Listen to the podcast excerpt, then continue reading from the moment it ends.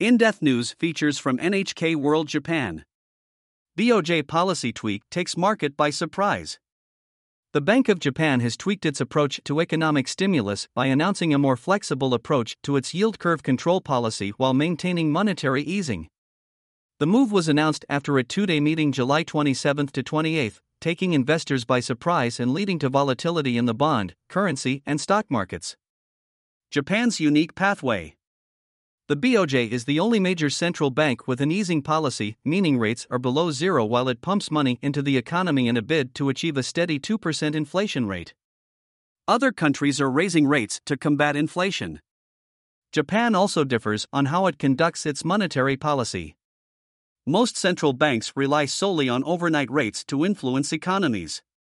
The overnight rate is the interest rate that commercial banks use for single day borrowing and lending between themselves.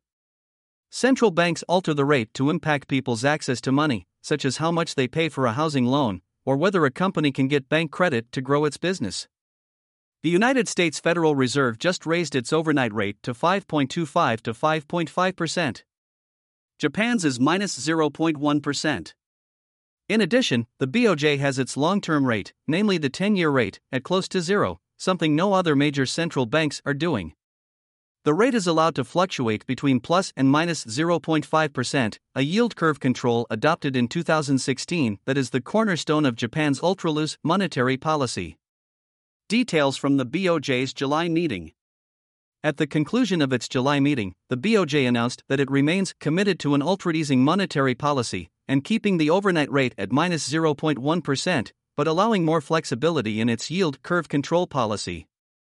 For the 10 year yield, the BOJ will continue to target the 10 year government bond to trade around plus or minus 0.5%.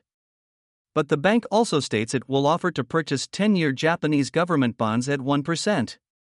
That means that the BOJ will effectively allow the 10 year bond to trade up to 1%. The BOJ said it will maintain its asset purchase program, implying it will keep pumping money into the market by buying bonds and other form of assets. Bank officials believe their target of a sustainable 2% inflation is still some way off. Their quarterly inflation outlook suggests it will not be achieved in the fiscal years 2024 or 2025. Governor explains the 10 year rate shift. Ueda Kazuo took over as BOJ governor in April. The shift on the long term rate is the first change in monetary policy under his leadership. At his press conference, he explained what the BOJ statement meant. Many traders wondered why the BOJ did not just do away with the 0.5% band on the 10 year bond and simply trade it at 1%. Governor Ueda says the 1% cap in 10 year bond trading aims to create room for the long term rate to rise above 0.5% if inflation exceeds the current outlook sometime in the future. The bank is setting the measure now because if it changes at the same time inflation jumps, there is a risk of detrimental side effects. The dollar slash yen market, the Japanese stock market, and the bond market went wild after the July 28 announcement. The fluctuations reflected market confusion over whether the BOJ was continuing its easing stance or had adopted a disguised tightening measure. UBS Securities Japan chief economist Adachi Masamichi says the BOJ's message is that it is sticking to the monetary easing policy. Adachi says the bank kept the plus minus 0.5% band for the 10 year yield because it wants to keep the rate near zero.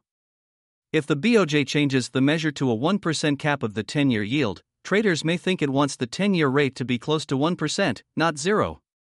He says the 1% cap was set just for emergency purposes. Adachi notes that the BOJ does not think this will happen. What lies ahead? Adachi expects it will not be until October next year, at the earliest, when the BOJ steps away from controlling the 10 year yield and returns to the so called normal monetary policy of controlling only the short term overnight rate. That is because the BOJ is unsure whether a global recession is on the cards. The world's two largest economies are under a cloud, with the US raising rates to cool inflation, and China seeming to struggle to bounce back from the pandemic. Adachi explains that the BOJ is cautious about changing its approach because the last two times it moved to tighten monetary policy, there were global downturns and Japan's economy was dragged down. The measures were regarded as mistakes, says the economist, so that's why the bank is taking more time than some expect to do away with the ultra easing policy. Yuko Fukushima Newsroom Tokyo Business Anchor